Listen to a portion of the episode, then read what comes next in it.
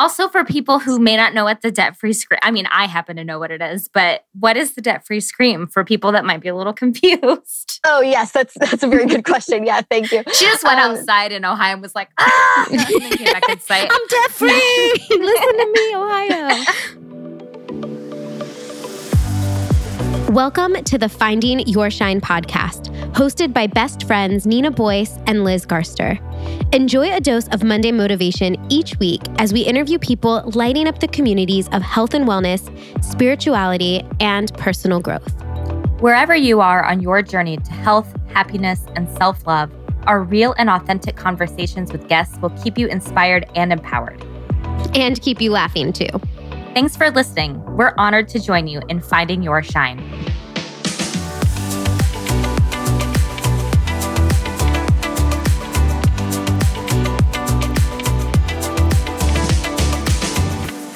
Hello, everyone. Today we are back on Finding Your Shine and we are talking all things money, which we have before. We love talking about, well, I particularly. I do you know. too, though. I am always talking about money. I really money like is it. my gut health. Like Yeah. Nina has gut health, Liz has money. Like that's just we have our our little things we like get really souped up about. Yeah. But today we're talking really, really nitty gritty, practical takeaways with Amanda Sherritt, who's a local to Northeast Ohio financial coach and blogger. She also does speaking engagements, workshops, lots of things in the area, helping people get clear on their finances. But we're talking about her debt free journey, which was paying off over $140,000 in just over three years. Crazy talk. Yes. So she is a follower of the Dave Ramsey program, which we'll talk more about. Um, it's just one of many different tools and techniques to financial freedom. So she'll share lots of insights on that in particular. But if you don't subscribe to that particular method, there are tons of takeaways that she has to help you in whatever area you are financially. hmm And I think the biggest thing coming out of this episode was just that idea of it doesn't have to look very, very specific. So even though the Dave Ramsey has like these certain steps, you also can make it work for you and your comfort zone, wherever that may be. And just about more about the openness of talking finances is the Mhm. big message coming out of this podcast episode. But before we get started, we wanted to remind you that early bird tickets are still on sale for the Empowered Voice Conference in September. They're only going to be available for a limited time. And there are only 50 early bird spots available. So once those go, they are out. And since we're talking about money, those tickets are obviously the cheaper ones that you can get. So we hope you'll take advantage of this while we still have those on sale for you. Just to recap the day, we have awesome wellness content creators in the space that will tell you all about how to create authentic content for you, how to brand yourself, how to connect with other people and explore sponsorships. There's lots during the day that you should take advantage of and come see us and hang out. And speaking of the conference, we did want to make a point that we have shifted the concept of the conference a little bit to focus mainly on women wellness content creators and not just podcasters. So if you have been wanting to come to this conference and you're thinking, I would love to talk to Almost 30, I would love to learn from Katie Dalebout, Katie Horwitch, Talia Pollock, all of these amazing speakers that we have coming to Columbus, you are welcome and encouraged to come, whether that means you have a platform on social media, you're writing a blog, you have a podcast, you have a YouTube channel, or you're just interested in learning how you can authentically share your voice with an audience. This is what our conference is all about. In addition to learning from these experts in the field of wellness content creation, you will be going home with a swag bag filled with so many of our favorite wellness sponsors will be providing lunch and we'll also be offering a networking event after the conference where we can all relax, get to know each other, share each other's information, bounce back ideas, and enjoy a few drinks while we're at it. Yes. So if you want to learn more about that and purchase tickets, you can go to empoweredvoicepodcast.com, scroll all the way to the bottom, and there is ticket information there to purchase them. Yay. All right. Well, we're going to stop gabbing in your ear. We're going to talk about some debt payoff strategies with Amanda Sherritt.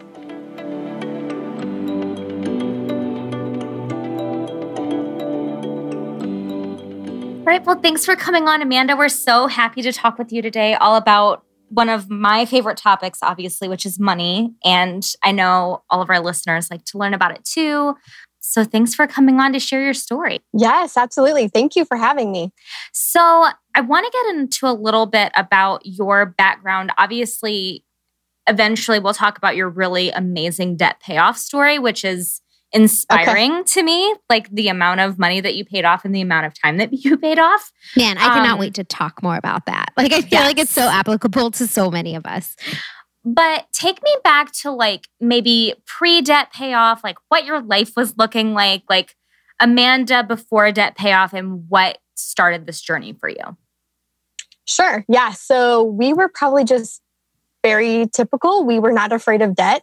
Uh, my husband graduated college with a ton of student loan debt, and then we bought a house. And we weren't now I know, really in a shape to, to buy a house. But um, we were like, well, we can afford the payments. And so we were making all of our payments. We were fortunate that my husband had a good job. I had a good job. And so we were making all of our payments and we really didn't think that anything was wrong.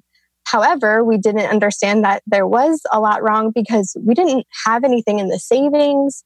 Um, we didn't really have a big plan for our future. And so my mother-in-law was the one that that paid for us to go through financial peace university and that's what made us realize we truly did have have a problem with um, not really an income problem but a debt problem mm-hmm. what is what did you say financial peace university Yes. So it's Financial Peace University. It's by Dave Ramsey. Mm. Um, and he has a class that's usually taught at, ter- at churches.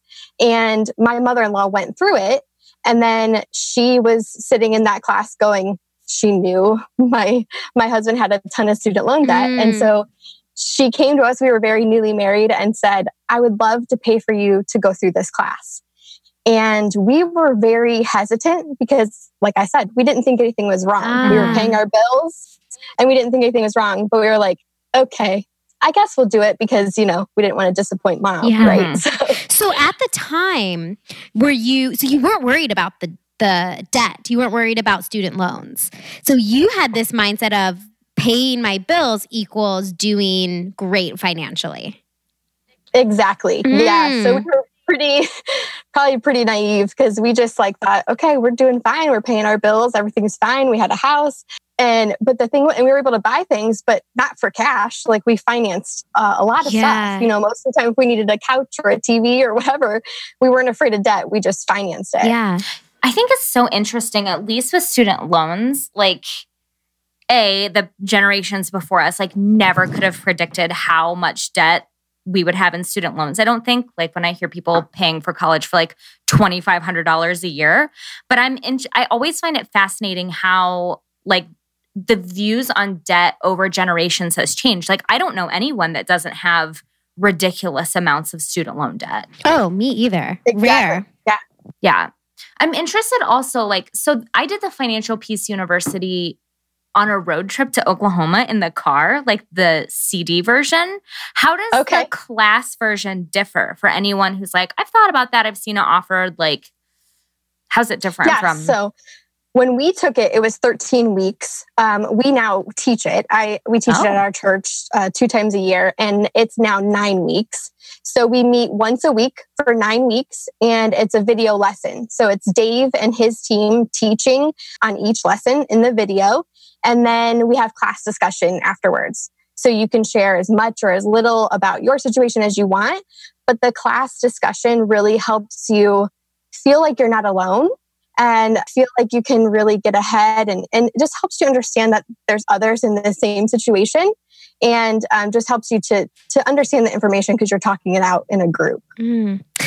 that makes me curious so when we're talking about debt payoff sometimes like for me and my husband, for example, um, I mean, I'll be honest, I was very, very blessed that my dad was able to pay for my college and he worked, I mean, blue collar construction worker, um, saved his money like crazy. Like I'm was very very fortunate.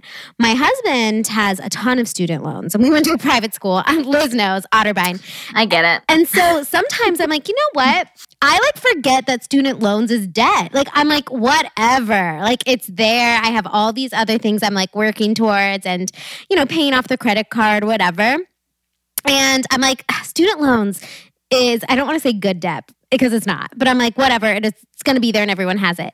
Is there any like do you have any opinion on that like when it comes to you have a credit card you have a car loan and then you have student loan debt or maybe a home a mortgage like what is the ranking on debt so i very much follow dave ramsey's steps because well one because they worked for us that's what they did and then two i was trained by his team to be a financial coach and so and i've seen them work time and time again so really it, that's baby step two is paying off all of your debt except for your house. Mm. So the house comes later, but all debt needs to be paid off. And, and Nina, I agree. I mean, so many people say that, like it, even with cars, they'll say like, "Oh, oh, you want me to put down my car debt too?" And it's like, yes, yeah. debt. the definition of debt is owing anything to anyone for any reason. So anything like that would be paying that off as soon as possible. And I really find value in doing the debt snowball, doing the smallest to largest. And it's because you get those quick wins. For us, we paid off, you know, the smallest loan really fast. And that gave us a big win and made us feel like we could keep going. Mm-hmm. Our, our biggest debt was $100,000. If we would have started with that, I mean, I don't know if we would have paid it off as fast as we did or even at all, because I think we would have felt like it was not working. Mm-hmm. So how did you pay off that debt without feeling like like I know some people myself included like there are limits to things I will do to pay off debt like I don't want to eat nothing but beans for a couple years while I tackle those student loans. Yeah. Um how do you still put in like having a good life and like doing all the things you want to do, maybe cutting back some, but balancing that with your goals? Yeah, so that's a really great question. So, two things I think go into that. Um, the first one is I tell people you first have to talk about, especially if you're married, you have to talk about your goals and why you're doing this. Because first you have to understand like that there's a big why and that there's there's a big reason why you're doing this and that it's not going to be long term right so you're going to live like this for a little while so that you can get the debt paid off um, and that kind of thing and you need to be on the same page if you're married so for Jason and I, my husband and I, we we did get really intense towards the end, but it came over time. So the second part is budgeting. We had to be on the same page and do a budget and account for where every dollar was going to go. And that meant that we planned for fun. We put entertainment in there, we put pocket money in there. It was really important that he had money he could spend and it was no question and the same for me and i think that's so important because if you don't have fun money then you're just going to feel like eh, you're just going to feel like this is stupid and you're going to give up. I mean, mm-hmm. honestly, especially for a spender. I'm a spender. So, and that makes me think too, we always tie it back to food, but it's like when you're dieting, right? It's like, oh, I can only eat these foods and cast off the rest. Like these are all bad. And then all of a sudden you're like, ah, I can't live like this anymore. And then you and go eat and dairy. eat all the ice cream and cookies or whatever the case may be. And I'm sure when it comes to debt payoff and money, it's the same thing. Like, but I just need to go out and have fun and spend money. And then you go to the opposite end of the spectrum again. Us, it became like over time, we got more intense. And so I always tell people like the way our budget looked at the end when we were about to, to pay off that or when we did pay off that, it didn't look like that when we started, meaning we were much more intense in the end because we saw it working. Yeah. And we saw like, okay, there's the finish line. We can cut back everything to, you know, as lowest as we can because we're almost there. And so that's a big thing. When I first started coaching with people, that was one mistake that I made as I kind of went in and gave them the plan, right? I'm like, here, if you just cut this, this, and this, you'll have your debt paid off in a year and a half. And it's great. And that might work for some people, but for most people, they need to change their habits and they need to make the change for themselves it needs to be something that they're doing that's personal. Mm-hmm. So, what do you think when you say people need to change their habits? Like, what are some of the big ones that you see needing shift, and what do you recommend to shift them? Yeah, so um, so so many times subscriptions uh, in people's yes. bank accounts or just something like I that. Just like things so hard though. I know. I, I got them. I'm thinking of like I know. 10 right now. Dollar Shave Club. Dollar Shave Club. I got just Lola. canceled I gotta get my tampon organic tampons. I have to get them. And we have like some of the Cody has like three clothing subscriptions. Now he is doing that like from his business, whatever. But he's like, I need clothes for my. I'm like, do you really need three clothing subscriptions? Like for real? Yeah. Well, and I always say like if if you want it and you use it, that's fine. Um, but so many times there's subscriptions that just renew and people aren't using them anymore. So when I say your habits, it's like the first step is always tracking your spending, is pulling out all of the ways that you spend money. So your credit card statements, your bank accounts, all of those things, and actually looking at where you're spending money and what are your habits? Like are you going for coffee every day? Are you you know are you spending money at, at target and home depot? And, and there's nothing wrong with that but without even actually realizing it. And so it's just you know we so many times just go through our day and we just fall into a routine. And if you're wanting to do those things that's fine it needs to be in your plan but so many times we do it and we're spending money and maybe we don't need to be Yeah. It's hard for a foodie like me because I noticed that Same. Yeah. Mine's all food. And I also struggle with my time and food. So for example, yesterday I we got back from a weekend trip and we didn't get to go grocery shopping. We were at the office working and I spent this is so dumb. Like $23 on a salad because I wanted to like add some protein, so I added some salmon and then there was a Six dollars delivery fee. from? Alchemy. If you guys know Alchemy in Columbus, it's Oh, I great. love it. Please buy Alchemy. We love it, but don't Uber eat it. yeah, don't Uber eat it for twenty three dollars. But anyway, I was like, ah, like I just do stupid things like that because I'm like, I don't feel like going home and rummaging through my kitchen. I'm just gonna pay twenty dollars for this salad. That's it's an extreme case. So that's where I struggle. Or like going to get coffee at a coffee shop and work. You know, it's just little baby things like that for me. Yes. And it's the same for everybody else. I mean, so many times people are saying that same thing about dinner. You know, it's hard. You get home and then they find themselves in the drive through or going out to eat or those kinds of things. And so it is a matter of changing your habits and, and maybe starting a meal plan and making sure you have the stuff in the in the house to do those things. And I always say like have easy meals on hand that you can make instead of going out to eat, Yeah. you know, when the weeknight gets crazy or that kind of thing. And it's okay to do those things, but set it in your budget and say, hey, this is how much I'm going to spend on eating out or groceries or, you know, whatever the case is. Just set the limits on it. And life ha- happens. You're going to mess it up, but hopefully that's the exception over time and not the rule. Mhm. Yeah. I always have like an Amy's pizza in my fridge because I know me. And my husband's so great. He does all the cooking, but I'm always the hungry one. So I'll be True. like, let's just get food. I'm hungry right now. And so I have to have that immediate, like something that can be made in like 10 minutes before I get hangry because he's a great cook, but like he takes time to make stuff. And I'm like, hungry right now. So yeah, that's been really helpful for me is having those like quick grabby things. And I have to wrestle with like I know that's processed food and it wasn't, you know, cooked and blah blah blah. So I have to deal with that. But But listen, it's worth it. I sorry, go ahead. No, I was just No, gonna sorry. I, I was just going to say, I always tell people it's the same thing of like, I mean, sometimes it's a matter of eating a frozen pizza or going to McDonald's. That's what I was so gonna say. it's either healthy. So I was just gonna say, but listen, that's like saving you from going to get Chipotle, or not that Chipotle is like the worst thing that you can eat, but I totally use that for like a health food thing in my coaching, not for money. I'm like, dude, get some frozen meals because then you're more Yeah. likely to pop that in the oven, and then the plus side is, hey, you're saving money too. So yeah, I'm all about Exactly. that. So can you outline like going back to your story? First of all, how much did you pay off and how long? Yeah, we need the nitty gritty details here. okay, we had $141,000 of debt. Oh my gosh. That's a lot of I mean, no judgment. That's a fair amount of debt. That's a lot of debt. It is. My husband um, is an engineer. He went to a private out of state specialty school, an engineering school. Mhm. So, yeah, triple whammy, and it was expensive.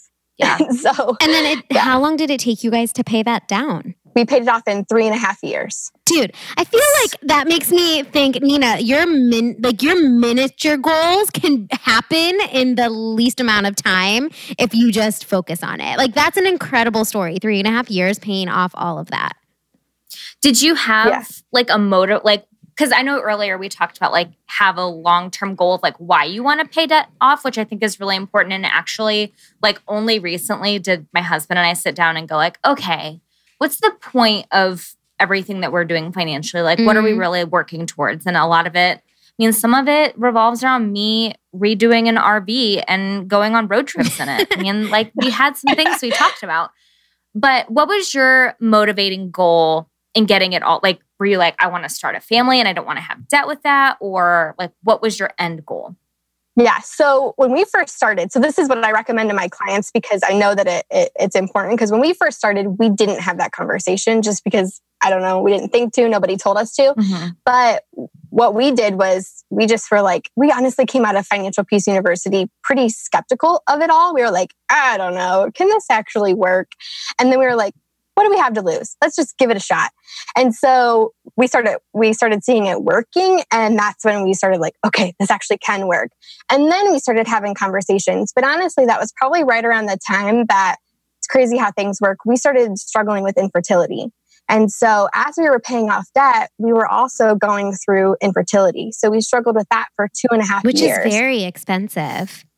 Yeah, it is. And so we we were able to cash flow that. And so it was honestly so nice of like that we had our finances in order because that that was so expensive. All of those tests, everything we had to go through was added expenses. And so our big why throughout that was I wanted to be able to have to be able to stay home with her and or now it's become a flexible work schedule i'm a financial coach and so i can kind of schedule my my time around being able to be with her also but that became our big why of man it is so hard to um, even we're not even sure if we're going to be able to have a family.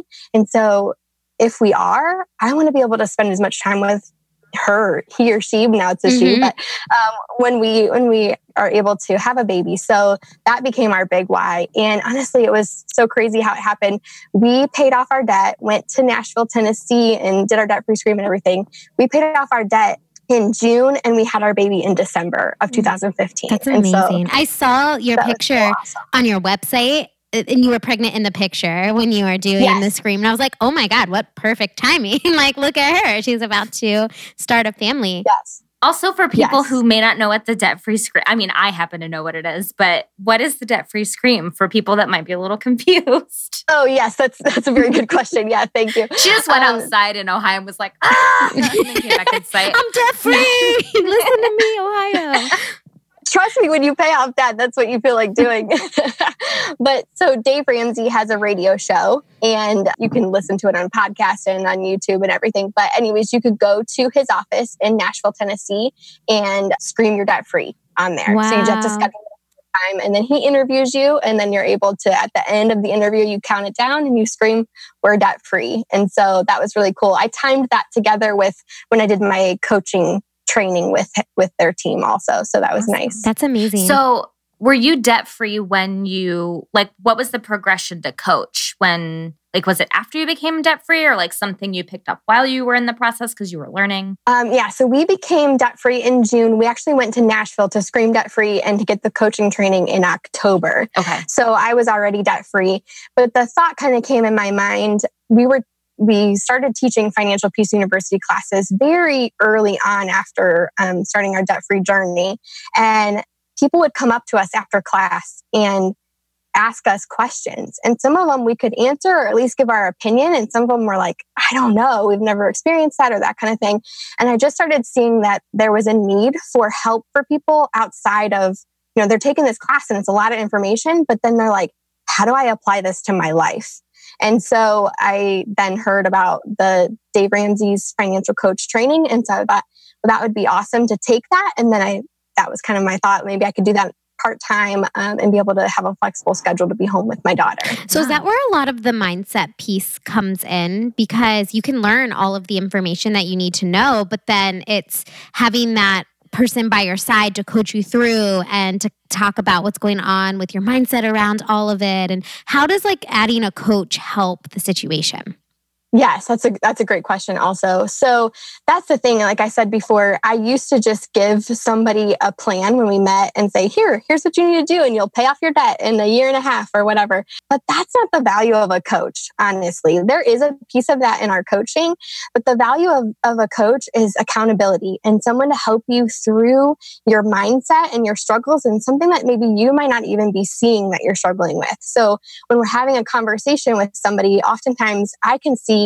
something that maybe they might be having a negative view of money mm. and that might be holding them back.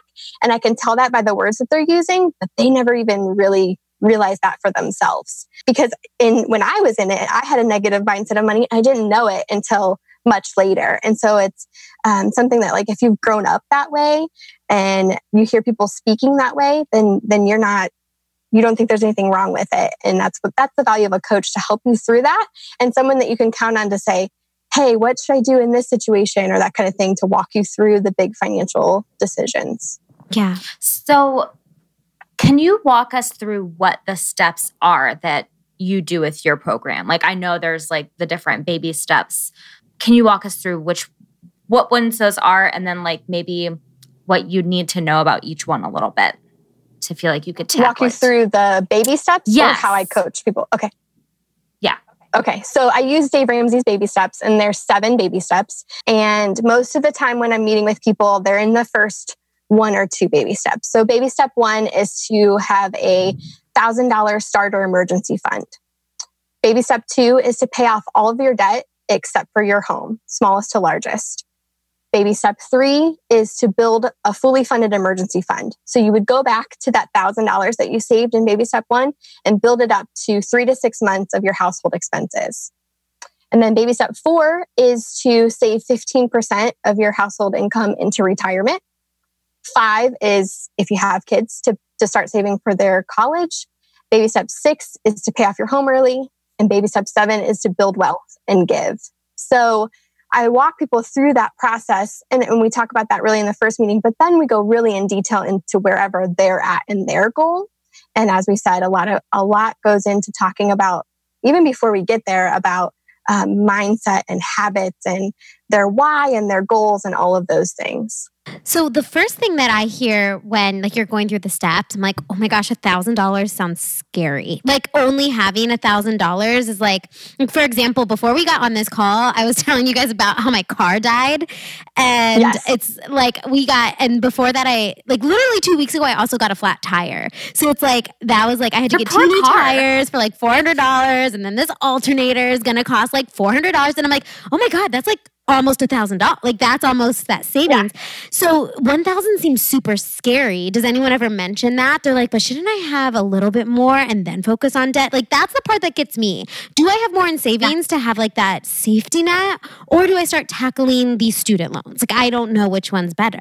Yeah, that that definitely comes up. And so there's kind of two different people maybe and there's there's the people that have never had a savings before in their life and that was us when we started this. We didn't have a thousand dollars.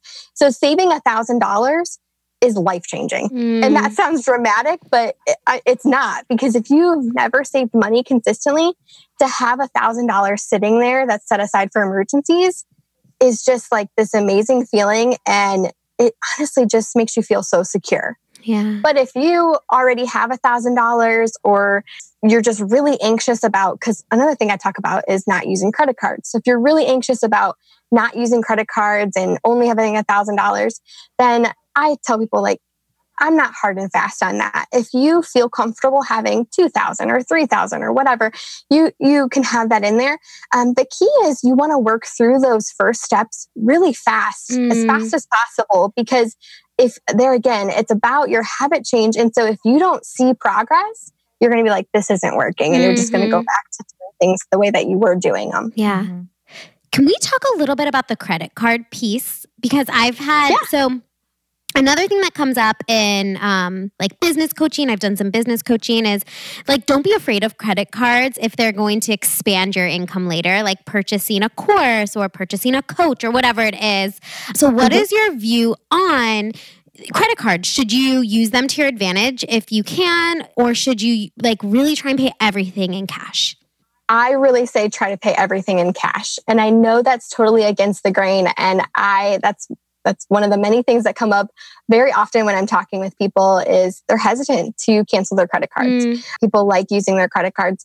But where I, where I started to be with it was if I'm working this hard to pay off this debt, why would I ever want to go back here? Mm. And so we just learned that honestly, once we have a fully funded emergency fund, we can pretty much handle anything as it comes up. And then also we're we're now budgeting and we can able we're able to maneuver things in our budget.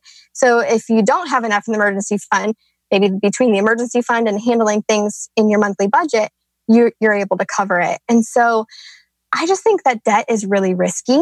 So it could pay off, but I have been really strong on I'm not, you know, I'm a I'm a business owner as well, and I'm not using debt to grow my business. And that might make it slower, but it's safer and it's more secure. And I'm not going to ever like have to have a certain amount of income to be able to pay that credit card debt. I, I don't have that stress or that worry. And so um, that's a big thing. You know, I work a lot with a, a, local wellness coach as well. And so I always tie this with because health, I heard you guys talking a couple episodes ago when it was just the two of you about how closely connected health and finances are. Mm-hmm. And I say that a lot too. And so in this scenario, I always talk about like, okay, credit cards are similar to if you know that you can't buy Oreos without eating the entire package, then don't buy the Oreos, right? So it's the same thing with the credit card. If you're not sure that you can't overuse it or overspend, don't have the credit card with you mm. because why have that temptation there? Yeah. Yeah. And one thing that I've done, because I've actually found, like, in doing some deep dives into my own spending triggers, like what I really spend on, food always. Um, love food. Ditto. Like food and, and coffee, food and tea. Food, For me. travel, and also like I am I love learning. So I am the person that's like gonna get this course, gonna get this coach. Like yeah. that is my jam. So I've recently like, and I've tried to fight it for a long time. I'm like, oh, like I don't have to save for personal development because like you know, I could probably not do that as much, but it's obviously something I really care about. So I've worked my budget to make sure it's in there now. Um, and I've stopped lying to myself and saying, like, you're no, you don't have to spend on that. Like, I'm setting aside money every month so that if a course comes up or something, or a coach, someone that I want to work with, like, I have that pool to pull from. So I think it's yes. like, I think kind of what we're talking about is making sure, like, if it's important to you, setting up a system so that you're saving for it consistently versus like not doing anything and then going to something like a credit card that maybe has historically gotten you in trouble. Exactly. Yes. Yeah. And exactly what you're saying is it's a process. And so this whole thing of gaining control of your money is a process. It's it's like what are you spending money on and what's important to you and if you've never actually paid attention to it and you've just been funding it with credit cards and other forms of debt, then you know, it's a process to figure out how do I pay cash for this? Mm-hmm. mm-hmm. And so exactly like you're saying Liz is just like realizing like no that is that is important to me and i want to be able to save up for it and so it needs to go in the budget and you need to save for it every month i have a question about renting versus buying because Ooh, like in your question. experience you know you obviously like got the house before you started your debt free journey so that was something that you already had financed Yes. So as someone currently renting because i when I moved up here, I was like, I want an out in case I don't like it here in Northeast Ohio, but I love it and I'm planning on staying here. Um, yeah. But my question is like, when you have, I think it goes back to like good debt, quote unquote, good, good debt, bad debt. Like when you have something like student loans, which we do because my loving husband and I both went to the same liberal arts college that was private and expensive. As me and Cody um, did as well. Yes, same one, which we love very much and we're glad we went there, but did come with a price tag. I guess like like I look at it two ways. I'm like, well, if I got a house, then I could cut my living expenses in half because it's more expensive to rent because you're kind of paying for some of that maintenance like as you go. Um, yeah. versus like maybe a lower mortgage payment, but then like your furnace goes out and you have to finance it yourself. Right. So I go back and forth a lot between like, oh, it would help me cut expenses and pay off my student loan debt faster. But then I'm like, but it's like more debt and it feels uncomfortable to take on a mortgage when we have our student loan balances to finish tackling. And also, so people are, do make that argument of like when you buy a house, all of these other expenses go into it as opposed mm-hmm. to renting, it's taken care of. So that's like a same struggle that I have, Liz, is like, well, what is more important? Or if you want to travel and like go and like not be tied down, like there's so many factors for me that I go back and forth all of the time. Yeah. Yeah, so I think it is so personal because um, obviously for us, we didn't know any better and we had already bought the house and it all worked out. It was fine. But I see now that it could have been so dangerous because we did have that debt and we didn't have any money. So if we were to buy a house that there was a lot wrong and things broke often, that could have put us in even more debt really fast mm-hmm. because that would have been how we would have had to pay for it. So that's what I would say is like honestly thinking through, you know, in your your scenario of moving into a house and paying a mortgage versus, you know, and maybe the mortgage is going to be and maybe the mortgage is going to be lower because honestly sometimes the, your, your mortgage might be lower than right. what you're paying for rent um, but the reality is you probably should be saving that other piece of of the amount in case there's emergencies in your house so are you actually ah, having that's a good point that yeah, is a because, good point i mean any repairs that come up they're on you right. and they can be really expensive you know and so and just even moving into a house uh, we moved two years ago into this house. And I mean, you just don't even think about all of the things you need to buy, right? It's like curtains and all like yeah. all of these things that you need to do and they're all on you and you know, and so moving in general is expensive and then especially home ownership is expensive and it's definitely worth it, but I just I really think that if you can get the debt paid off, you're just you are in a better situation because then you have more of your money for if those emergencies happen and it's not so stressful on you. So, do you, yeah. would you say that you are in support of renting? Yeah, at least temporarily. Yeah, yeah I think long term, um, I think it's a, a, great thing to buy a house. You know, home ownership is awesome and that's an asset. And so I think ultimately I want people to be able to buy a house, but temporarily it it's good because it's like I said, you don't have to worry about all of the maintenance and all of those things. And so while you're paying off debt, it's it's better, I think, to pay the rent. That's true. Because as I think about it, like I love the little house we're in, but it was built in 1950. It's like a bunch of like little matching Cape Cods, like on an entire street that all look the same. And we've had like our pipes froze, our like, in, we don't have a lot of insulations. We had to like get some heating under our sink because when it was really cold, it was like negative 20 degrees under my kitchen sink. Like there have been a bunch of stuff, even we haven't even been here a year. And I'm like, what would it have cost to fix all those out of pocket? Mm-hmm. And you know, and because you're renting, exactly. you're renting that house, but it gives yeah. you a great idea of what it would be like if you owned that house. Yes, exactly. And that's that's for us like when we moved into our house and we were renting previous to that, our, our previous house. So, and, and my husband had then, and this was during our debt free journey, and my husband was traveling to China. And of course, that's always when, when stuff happens. And so we had like one of the, where the laundry drained in, it backed up and it was like overflowing into the basement. Oh and there gosh. was, and I just thought to myself, like, wow, how much is this going to cost? And what do I do? Because previous we would have just called the landlord, yeah. you know? And so it's yeah. a big learning curve to when you when you're buying your first home and also can be more expensive. Now, I'm also going to assume though that you're not pro leasing, right? For cars. Like leasing a car? Oh, yeah. Yeah. No, no, I don't agree with leasing. Yeah. Okay. Yeah, it's hard because I'm like, well, wouldn't it make sense? Sometimes it makes more sense to rent a house. Like, when does it make more sense to lease a car? But then you never get the benefit of not having a car payment, which yeah, is nice to have at some point. So I was going to I want to tag on to that because right now we've had my Were you car, thinking about it with your car yeah, yeah. so going on? I've had my car since I graduated college. Like that I got my first car. Well, not my first car, but like my first car, like my car loan. And it's been paid off for a few years. And so now it's at that time where literally everything's breaking, right? So it's like everything's going wrong and it's like happening now. And so we had yeah. this thought of, okay, we honestly, it's going to be probably around 1,500 to $2,000 to fix everything. So it's like, ooh, we could trade it in and then maybe lease a car. And, but then it's like, but then you're going to have to pay a car payment. And so is it better just to like, pay all that money up front and then still have the car for a few more years or like lease and pay monthly. So it's like what what really I don't know, what's better? Probably just to pay it up front and then not have a car payment, right? Yeah, I think definitely to pay it up front and then not have a car payment. And because you said you haven't had a car payment in a couple years. Yeah, I would right? say yeah, two, three, probably three years. Yeah. Yeah. So as much as it stinks to pay fifteen hundred dollars to two thousand dollars for a repair, you haven't been paying a car payment for a couple That's years. That's a good way to look at So- it. yeah.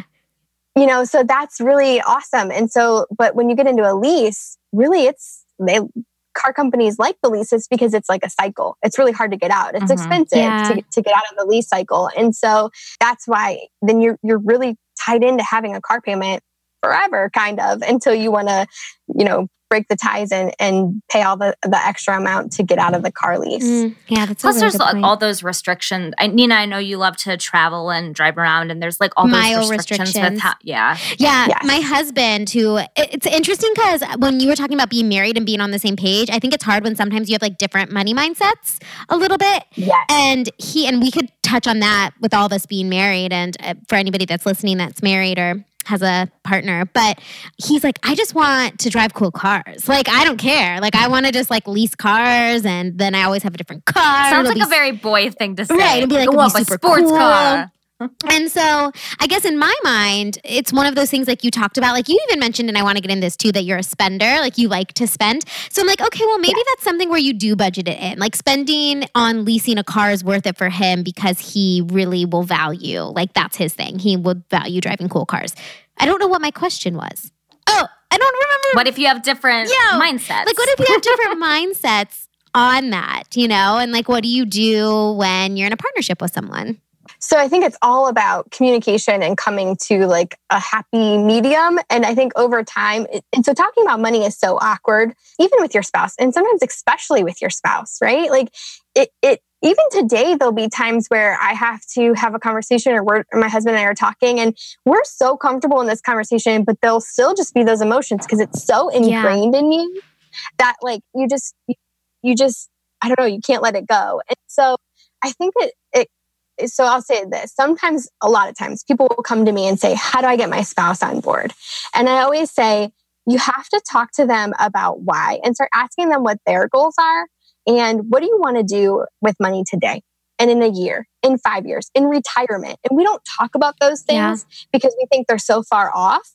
But then it's like, okay, realistically, if we want to do those things, how? How are we going to do those things? And so we need to make sure we're spending on what's important to us today and then saving on the other things. So in your instance, if the car is really important, then that, that needs to go in the budget. Yeah. But what are some other things that you can cut back on so that you can be able to achieve your goals? Mm, I like that way of looking at it because it, then it's not restrictive, right? It's like you like it's not bad. Like we don't have to say leasing a car is bad. We have to say if that's your priority, what are you going to do to still meet your goals? And I love that like not making it so black and white. Yeah, I think that's so important too because it's like I think people feel like a budget is so restrictive. And for me as a spender, that's what I thought. Like, please, I do not want a straitjacket of a budget. Like, I just anything else than that. But what I started realizing was like, oh no, I can put in there whatever I want to put in there. But does that mean we're achieving our goals as fast as we want to? So, in laying it out ahead of time, it's like, okay, if I want to spend money on this, this, and this, then that leaves nothing to put towards the debt or the savings or whatever your goal is, Mhm. well, then you probably should reevaluate things because that's not aligning with our values. And so, really, what a budget is, is in this whole conversation is what are your values? And then are you spending money the way you actually say that you value? Things. So, like so many times we say we value travel or spending time with family or those, but we're not spending money that way. right. We're spending money coffee shops and going out to eat. And so, well, you So don't have money true. to travel. So true. Like how often do we say I value this, I value that, and then you're not doing the things because well, I'm just reiterating what you said. Because you say you can't afford Yeah. it. yeah, exactly. I have a question about like a couple of things. So, what do you say for people? I think the group that typically finds themselves in the predicament of like, I need to pay off student loans and, you know, last lingering credit card debt. Like, I feel like it's a it's a millennial thing that we're facing right now, which is primarily who listens to this podcast. Yes. What do you say when I feel like perhaps their parents or, you know, older people are saying like, well, you really should be hitting like these milestones, like checking these boxes. Like, this is, you get a house, you do these things, like, you do it the way we've always done. That's the way it works. And obviously, like, our financial situations are very different. So I feel like millennials are very pulled in feeling like they have to meet societal norms We have a lot of of how to handle things. I yeah, think. like debt. Uh huh. I mean, because if you say like, "Hey, I'm not going to have a house till I'm 37," people go like, "Oh, but you should have had that by the time you were like 25." So Yeah. this is a very long-winded way of asking, how can people like keep the course when society or people in our lives are saying like, "You shouldn't be doing this. You should be." You know, racking up those airline miles or whatever. Yes, this is this is a really good question. I, I love this question because it's okay. So debt and living um, paycheck to paycheck and not having a savings and all those things are normal. And paying off debt is not normal. And also, like you said, buying a house is normal. I mean, it, it's crazy. I'm so passionate about this too because as soon as you get married, I feel like people are like, "You got to buy a house. You got to buy a house." Got to make a gotta have baby. kids. Got You gotta have- Exactly. Yep. And You I don't have and- either yet. Nope. And I've been married for three years. Yeah. And, well, and so, and we dealt with infertility. And so I'm so passionate about this because I'm like, you don't know what other people are going through. I mean, Yes. so many people asked me when I was going to have a baby, and I took everything in me to not burst into tears in that minute, you know? So, so it's just like, I, I think like you have to understand that, like you said, they're just going off of what they feel is is normal and what their normal is but you have to be really grounded in what your goals are and very clear on what your goals are and that's why if you're married, it's important for you to be on the same page because if people are pulling at you and you two are not on the same page, it's going to make it that much harder. And if you're not married, having friends or someone that you can go to to talk about that, like, you know, okay, these crazy people are stressing me out and they're thinking, making me feel like I need to do all these things um, that you can, you can talk to because I mean, people made fun of us. We already had a house um, and everything, but they were making fun of us when we were paying off debt. Like, you know, asking us like, "Are you okay?" I, do, my my family would ask us like if we needed food and stuff. Oh you know, like gosh. and so like they, they just didn't understand what we were doing. But then fast forward into like we can buy things and do things, or I can stay home or have a flexible work schedule. And then you hear comments like, How are you able to do that? Right. Or how Yeah. can you afford to do that? And it's like, do you remember the three and a half years or even longer that we lived on basically nothing to be able to accomplish these goals? And so so that's what I, I think is is so important is just realizing that like you're not living your life for them and for their ideals. You need to have your goals and be very clear on your goals. And to sit here and say this sounds so much easy. I know it is hard to live that out because it is like you feel like you're behind, but it's the same way with parenting, right? Like, I mean, once you once you do have kids, like you, if you're comparing your kid to other kids. Like, Mhm. life is a comparison, and you have to just keep grounded in like, okay, this is what we're doing. Here's why we're doing it, and just know that you're on the right track. Did you ever feel like, I mean, because what it kind of sounds like is isolation, basically, like you're on this journey kind of on your own or with your spouse. What do you say about like another group of people who could derail you are friends? Because I feel like in our society, it's not, we don't feel comfortable saying, like, hey, I have financial goals, I want to reach them. So, you know, I'm trying to not go out to happy hours as much, or I'm trying not to go out to eat. Like, how do you have non awkward conversations? And you certainly don't want to give up friendships or say no like so often that people are like, oh, we're just never going to invite Amanda because like she hasn't said yes in like eight months. Like, how do you make it so it's not too isolating, but communicate your goals to people in a way that's not awkward to them or for you? Yeah, I think that comes down to really just being clear and comfortable with what you're doing and not pushing it on somebody else. So I think that you can say, like, this is what we're doing and this is um, how we're trying to get our debt paid off and that kind of thing, and not make them feel like they should do it too or that you're like judging them. Because I think that can be the thing sometimes is, and honestly, even if you're not, that if you're getting a negative reaction from them, chances are it's it's on them more than it's on you. They're feeling insecure that like, oh, maybe I should be doing that, or you know, or are they going to be advancing past me because they're making these choices and making these hard decisions for their life? But there again, it comes down to, like you said, if going out with your friends is a priority for you, then get creative. So, one is, of course, you can put that in your budget and say, once a month, I want to be able to go out with my friends, or invite them over to your house because that would be cheaper, you know, to host them versus going out for happy hour and those kinds of things of just like still including them, but understanding that like you have goals that you're achieving. And so it got to the point where like our close circle of friends just knew and kind of made it a joke like, oh yeah, Jason and Amanda probably aren't going to come this time because, you know, they're paying off debt or whatever. And we would, we'd go like once a month and, and use our entertainment money, but then that was about it.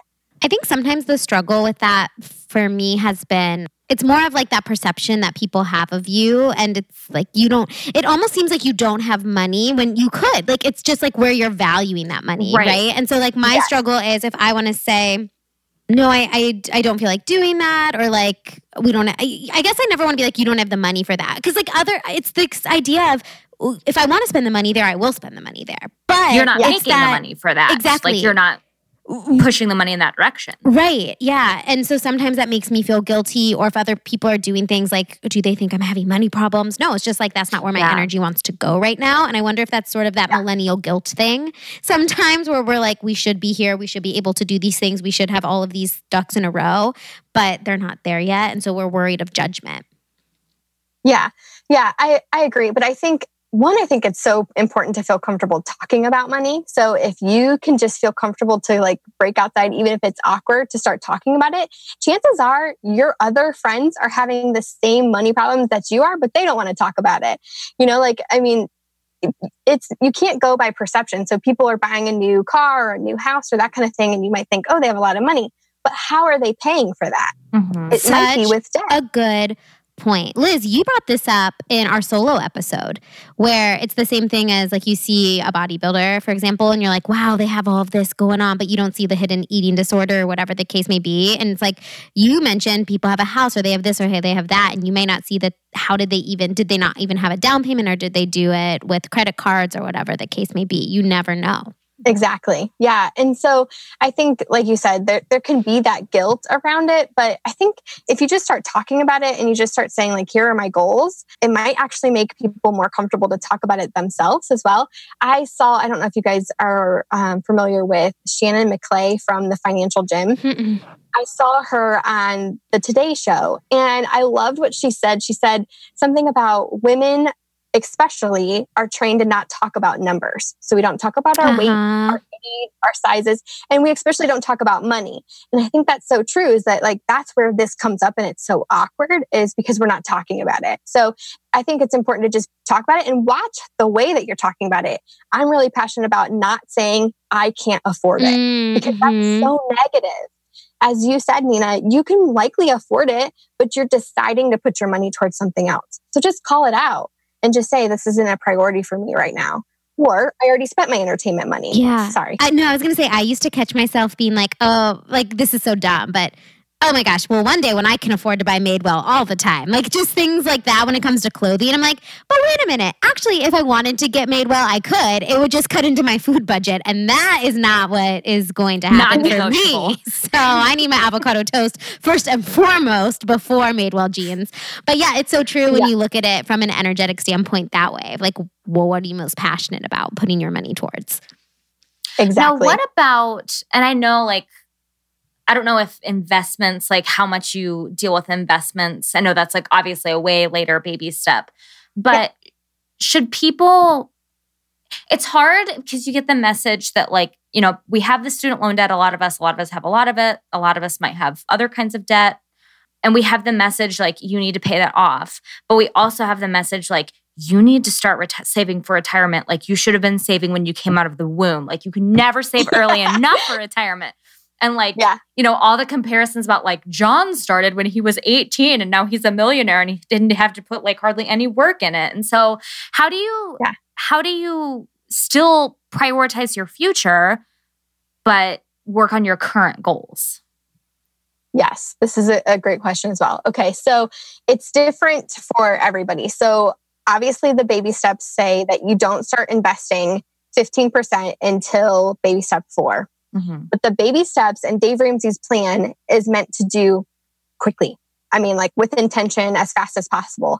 And so the reason why he says that is because get that debt out of your life so that you have the money to be able to invest and save and do all the things for your future. But I meet with people maybe later in life, or um, they're you know they're behind on their retirement, or they're really hesitant in uh, stopping their retirement in order to pay off debt. And so for them, I say like, okay, then you know you might have to cut back on other things and you keep your retirement going. Because I do feel passionate about you need a retirement, you need to save, and so I get that. And for in our personal story, my husband is very he's an engineer so he's very data oriented and he was like he probably loved all this stuff eventually. Yeah. like he's probably like he numbers did. my jam. Yeah he did so much more than i did honestly but he he was like really hesitant to stop our retirement contribution. We didn't stop that until later on because then he was like okay i'm ready to do it. Let's do this final push. But so we honestly didn't stop our our contribution to retirement until later.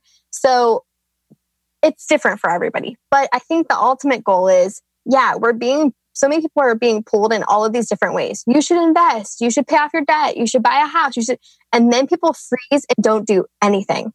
And so it's like just make a decision that you're going to start and tackle one thing at a time. And that's the reason for the baby steps of of tackling one thing at a time because it can be so overwhelming. And so that's that's why people don't invest because it's confusing and it's overwhelming and they're like I don't even know where to begin. I have this debt, I don't have money to invest. And so ultimately all of that to say, yeah, if you get the debt paid off, then you have so much more money monthly to be able to put towards a retirement. Mm-hmm. These are such incredible tips. And I just think like something to remember for everybody listening is that baby steps that you just said. So it's like eh, cut out the outside noise. There's so much input of what you should be doing with your money, just like there is with your health, and like figure out what's the best decision for you at the moment. And the baby steps or Dave Ramsey is probably a good um, starting point for a lot of people that need that structure to say, okay, I'm going to start here. But then I'm sure there's ways to modify that too, right? Like modify those and have that structure, but then also keep in mind like what you need to do for your own personal and family financial goals. Yes, exactly. And th- and that's the thing is that like so, so many people do want to modify it. And, and obviously, you got to do what works for you. But if you have a ton of debt and you're not investing, my best advice is just get a savings, you know, a starter emergency fund, get that debt out of your life so that you can save for your future. And honestly, you feel so stressed because the future is, you know, a question mark. You're not sure about what's happening and if you're going to have money to retire. And so if you just start tackling it, it's going to cause you to have less stress later in life. And ultimately, honestly less stress right now because so many times I meet with people and they are scared to even look at the stuff. They just honestly have just, you know, ostrich buried their head in the sand because they're like, it, it's really bad. I don't want to look at it. And really, sometimes it's, it's not as bad as they think it is. It's just we got to pull out the, the paperwork and start working through it and start making a plan. Well, thank you so much for having so many encouraging things to say about such a touchy subject. And from the feedback that me and Liz have got uh, recently on the podcast, is that incorporating these conversations on finances has been really, really helpful. And so I just, we appreciate you coming on and talking about debt payoff with all of our listeners. Yeah, thank you. I appreciate you having me so much. Yeah. Thank you so much. So, where can people find you if they want coaching or they want to follow you online or hear more about your story? Like, what are all the resources to get in touch with you? Yeah, thank you. So I am Amanda underscore Sherritt on Instagram. I'm Amanda Sherritt, financial coach on Facebook. And my name is a little challenging to spell. So I'm also amandasherritt.com. That's my website. That's my blog where I share a weekly blog post about saving money in your everyday life. But I also have the money saving minute and that will direct you to my website because I know my name's challenging to spell. So the money saving moneysavingminute.com. We'll have it in the show notes so they can also just yes. click the link in there and get to okay, all of your places on their merry way. Yes. Thank you again so much. We're so glad that we had this conversation. Thank you.